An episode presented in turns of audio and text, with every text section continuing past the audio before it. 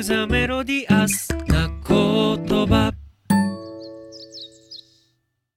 はい、皆さんこんばんは。先日はものづくりなめな大会ご視聴いただきありがとうございました。今日はですね、番外編で残り4つの論点についてお二人にお話を伺いたいと思います。では早速いきます。まず論点6、ものづくりの中で大切にしていることはありますか？えデザイン事務所勤務の、ちょっとごめんなさい、今画面がが隠れてるんで、あー、いっちゃった。はい、お願いします。はい。えっ、と、ハーモニクスです。えっ、と、私がものづくりの中で大切にしてることは、3つあるなと思って、ちょっと質問見てから考えてたんですけど、1つ目は、作る人、あの生産する人と、売る人と、買う人、まあ、使う人の、その3者ともが絶対に、まあ、大きく言うと幸せであってほしいということメリットがそれぞれに必ず同じぐらいずつあるっていうことは大事にしてるな、大事にしたいなといつも思ってます。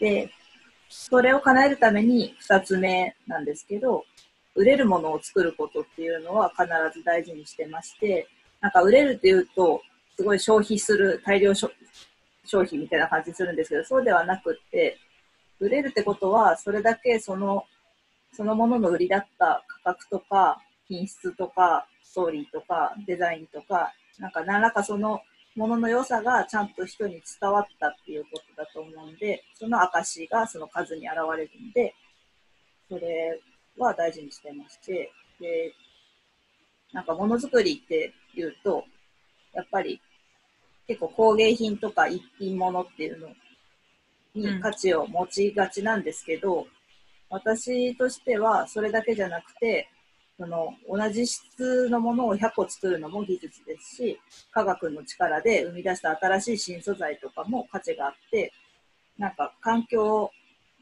問題とかいいろいろ言い出したらなかなか簡単なことじゃなくなるんですけど、ものづくりの点においては、そういうプラスチックであろうが、金属であろうが、そういうものを適材適所で安全に作る分、その必要な分だけ作る分には、人がよりよく暮らしていきたいと思って考え出した証なので、そういうのは大事にしたいなと、どの素材でもそういうふうに思ってる。うん。良さ、良さを見つけたいとか、っていうことと、三つ目は、その作ってる人を訪ねて会いに行くことっていうのは大事にしてます。うんうんその。なめみそさんはいかがですか？ものづくりの中で大切にしていること。うん、そうですね。一番最初に絶対にこうしようって思ってるのは、あの、自分が欲しいアルパカ雑貨を作るっていうことが 一番ですね。本当に。そう。あと、そう、そうしてるとめっちゃ売りやすくて、うんあの、私がここがいいんですよとかいうのがすごく言いやすいし、しかもそのなんか人の意見を聞いて作るっていうものより自分がこう欲しかったんですっていうふうに話すと、みんながあなるほどって言われ言われるので、うん、あとそれとあとそれが売れた時がすごい嬉しいので、うん。うん。うんうん、だからそれはずっともう作り始めてからずっと大事にしてますね。うんうん、次まああとはうん、あまだ大丈夫。ない。ない、ない。ない次に。それ以上大事なものはないです。すごい。かっこいい。4.7いきます。はい。えーものづくりにおいて大事にしている、かっここれだけは譲れないことはありますか？逆に柔軟に対応していることは、えー西宮市かな？し一宮宮市。一宮市。在住 T さん。あと、作りたいものと求められ求められるものの折り合いをどうやってつけるか、どちらを優先するか。好きなもの、作りたいもの、届けたいもの、イコール求められるものではないこともあるかと思うのですが、ニーズに応えるということをどこまでされていますか？今治市の C さん。うん。いかがでしょうか？ハーモさんからいきますかはい。えーっと、多分この間、ウェビナーの時もちょっと話したと思うんですけど、柔軟に対応してることは、人といっぱい喋ったりとか、反応を見たりとか、なんか、そういうのを割は私は結構積極的にやって、味付けとか肉付けどんどん変えていくっていうのを割とやれるうんうんタイプです。ので、人と一緒に作ってるっていう感じがします。で、その、何でしたっけ、折り合い？作りたいものと求められるものの折り合いをどうやってつけてるかっていうことについて、結構学生とかから社会人になった時に悩む人多いんですけど、うんうん。なんか私はあんまり自分を表現したくて作りたいっていうのはあんまりなくて、なんか会社であっても、人からお願いされて作ることになったものでも、うん。なんかどっちかっていうと、その、あらゆるその条件の中のベストみたいなものを探しに行く中で、それをなんか自分ならではの目線とか視点とかで思いついたアイデアとか、そういうものをどうやって形にするかっていうことを考えると、考えるっていうか自分のその思いついたものをどうやって形にするかっていうことを頑張るみたいなことが作りたいものになるみたいな感じです。うんだからあんまり折り合いとかともちょっと違うのかもしれないです。うんうんですね豆味噌さんはいかがでしょうか？そうですね。柔軟に対応していることっていうのは、うんそうだなぁ価格に関しては、割と、あの、ニーズを考えながら設定してるっていう感じはありますね。牧場さんにおろすときに、あんまり高いととかいう感じだと、じゃあ、ちょっと値段をこういうちょっと、うん、求めやすい価格にしようかなとか、そういうのはちょっと考えたり、柔軟に対応したりはしてるかもしれないですね。ううんん。あと、それは多分自分で作ってるからだと思うんですけどね、その価格に関しては。うん、デザイン費削ればいいみたいな感じになっちゃうんですけど、うんまあ確かに。そう自分の人件費だから。あとは、作りたいものと求められるものの折り合いに関しては、求められるものは、今まで求められてないだろうと思ってやってたから、気にしてなかった。自分が欲しいそうそうそういったもの作ってるんです作ったら、みたいな感じでうん、世の中に出してたので、なるほど。うんうんそうですね。でも、まあ、あの、最近ですけど、その牧場さんとかアルパカ関係のデザインの仕事をやることが増えてきたので、それは求められるものとして、あの、向こうのニーズに合わせて、あの、やったりしてて、まあ、自分が出す雑貨は自分の作りたいものを作るっていうふうに分けて、うんうん。次いきます。はい、お願いします。4.8えーものづくりには終わりがないという言葉をよく耳にしますが、ものづくりに携わった初めの頃に目標としたゴールはありましたか？西脇市の F さん。ざっくりとでもいいので、どのぐらい先までをイメージして現在の活動をされているでしょうか？という2つです。あもちゃんからいきますか。はい。ちょっともう合体して答えると、えーっと、どれぐらい先までイメージしてっていうことなんですけど、ゴールっていうこととかっていうと、なんかこの、例えば米騒動をやろうってしたのは、自分が今後もずっと何かを企画したりとか、デザインしたりとか作ったり、なんか提案する側の人としてやり続けていくために、なんか持ってる他のアイディアとかを形にするためにとか、なんか人と作るためにとか、会いたい人に会うためにとかっていう中で、今一番自分が楽しめて自分っぽいもの、自分の力が発揮できそうなものを選んだっていう感じ。なので、どのぐらいまで先までっていうと、多分ずっと先のことを考えて今のことをやったっていう感じです。で、多分これなんかこの質問に自他ともにいいと思えなくなる日が来るんじゃないかっていうふうに、っていうのが心配っていうふうに不安がありますって書かれてるんですけど、なんか私はその自分と自分も人もいいと思えなくなる日っていうのは絶対来るのは当然かなと思っててなんかうん商標登録も実は10年じゃなくて5年にしたんですけどそれも時代によって絶対いろんなことが自分も世の中もどんどん変わっていくものなのでそれを感じ取ってなんか他の人普通に受けて受け身の人っていうか、まあ、提案する人とかじゃない人よりも1ミリぐらいだけでも先に行ったものに気づいたりとかなんかそういうものを提案していくことが、多分企画していく人だと思ってるんでなんかここはどんどんどんどん自分も変化していくつもり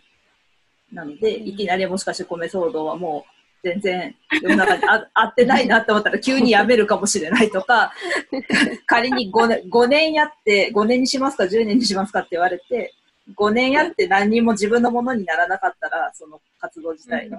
それはもうやめた方がいいと思ったんで、5年に自分の中で決めてやったっていう感じ。ああ、米騒動は5年。そうですあーなるほど。で、その先別に権利なんて抑えてなくても、私がもっと楽しんでやってたり、広がってたら、それは自然にやり続けられることなんで、それでいいかなとう思っています。うんうんう。うんんめみそさんはアルパカ足掛け10年？もっと？そうですね。仕掛け10年です。うんすごい、すごい。かなりすごい。でも、10年前はやっぱり、本当に今思えば、まだ全然ちょっと、ちょっとしか雑貨が作れてなかったので、うんなんか初めの頃はただひたすらアイアイテムを増やしていこうっていう感じでうんやってきてましたね。まさか10年やると思ってなかったんですけど、思ってなかったんだすごい。もう全然全然。かなりすごいでも、そう、10年の間にアルパカブームがうんうん来て、来るのがやっぱちょっと最近なので、うんうんまだ伸びしろがあるんですよ。アルパカの市場はきっと。取りこぼさないらまだまだ、そうそう、まだまだこれから、うんこれからですね。って感じてます、アルパカは。へへへうん。いいですでそう。ね消費サイクルーは、アルパカに関しては、うん一回消費され尽くしてるんですよ、2009年に。2009あ年。のそう。2009年にアルパカブームが来て、へあの雑貨メーカーさんがこぞって、こぞって作ってて、アルパカ雑貨を。でも今、今、ほとんどないっていうか、全然減っちゃって、うんうんだからなんかほら、あれみたいな、ウーパールーパーブームみたいな、ああいう、ああいう系でプチブレイクが2009なるほど年にあってから、そうそこから、こう、水平に保ちながらちょっと上がってるみたいな感じ。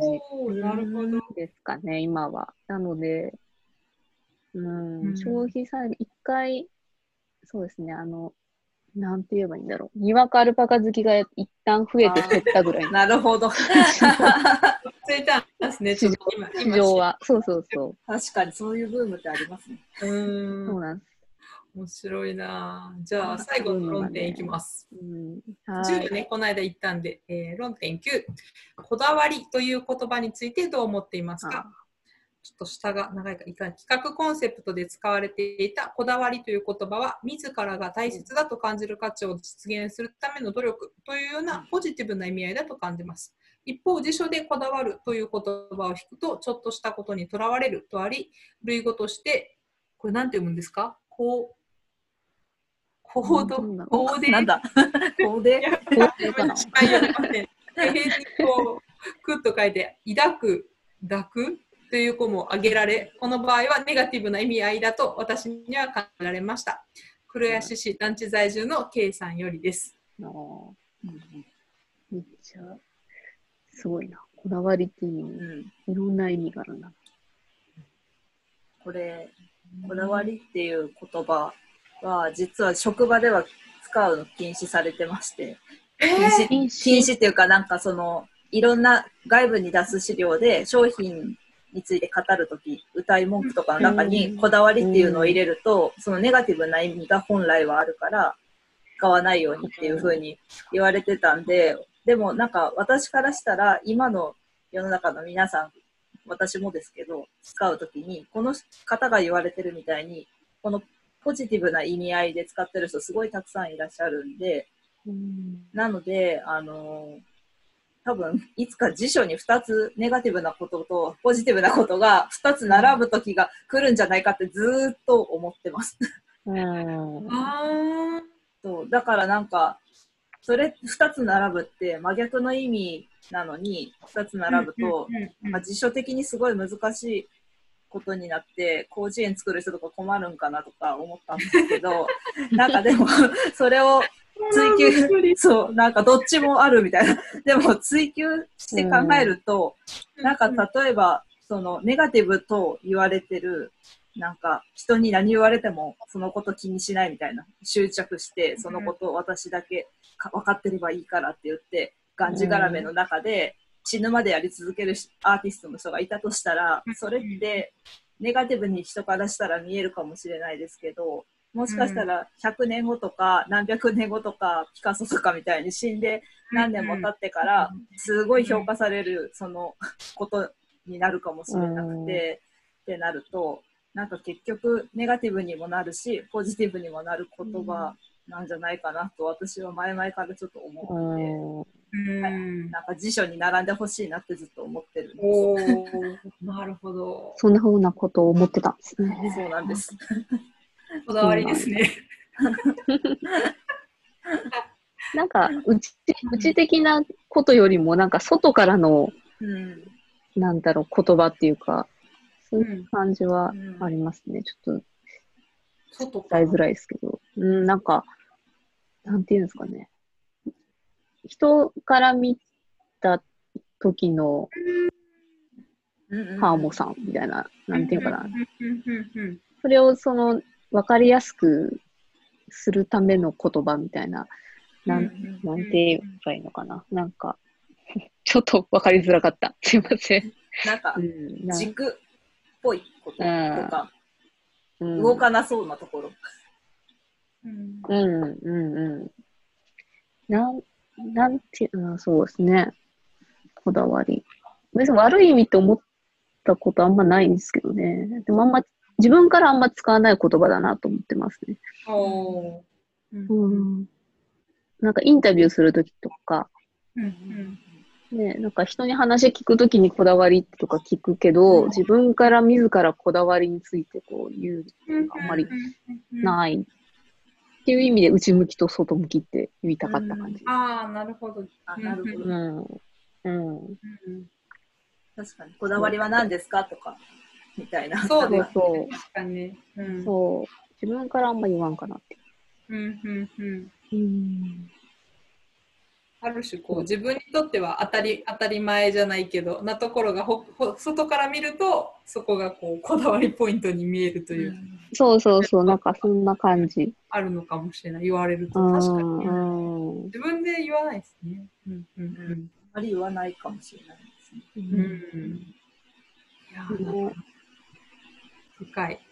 で、ここまでいって、論点としてはちょうどね、最後のこの、これはもう本編でお答えいただいたのですが、というふうなこう論点が並んでいるっていうのがこうあの換気先生のディレクションでしたっていうとうん。なるほど。ころです。はい。これで大体今時間が20分弱ぐらいになったかなと思うんですけど、あ、よかった。うんまあまあまだ別にこれこれからもいろんなねリスクール内で交流が続くので。そうですね。うんコミュニケーションは取れると思うんですけど、音声で今言っときたいことがあれば、どうぞ。あー私たちの対談は、あともう3、4回後ぐらいには挟むなんか、ね、おつまみみたいなぐらいでよかったなっていう。早い、早い、早いなってなった。失敗ポイント、反省点。思ったよりスケジュールが早く来たみたいな感じ。そうそう、早かった。うん、もうちょっと後でもよかったけど。確かにね。うんうん、でもなんか、感想が面白かったが多かったから、あ、そう、そうなんです。うれうれ嬉しかった。嬉しかった嬉しかったですねバラエティとしてはやっぱりね、笑ってもらえるのが一番。ね、それが一番良かったなと思って。うん。なんか多分、あんまり、その、正統派の地域編集のことを今まさにやってる人たちではないと思うので、確かにそう。そうですね。だからなんかそれ、それに関して直接的に何かを。自分と置き換えてそのまま活かせるとかっていうことは多分あんまり話できてないと思うし、なんかすごいうん。言葉不足になったこととか、言葉全然出てこなかったなとか、実はずっと半分ぐらいトイレしたかったみたいな ことがあって、ずっとそわそわしてしまったっていう、っていうことがあったりしたんですけど、まあ、多分いや、喋ってみると、あの、いろいろ気づいたこともあるし、なんか、うん。どんどん言葉にしていくことも大事じゃないかなってちょっと今回分かりましたんで、いろいろどんどんいろんなこと話していってみたいなと思います。そうですね。うん。うんうんうんございます。まあじゃあちょっともう多分ここから喋り出すいくらでもねあの正直このメンバーでいくらでもどんどん喋れちゃうんでうん 聞く皆さんのことを思ってこの辺で今日はお別れにしたいと思います。はい。のめみささん、ハーモニクスさん、ありがとうございました。またね、はい。ありがとうございます。ありがとうございます。ありがとうございます。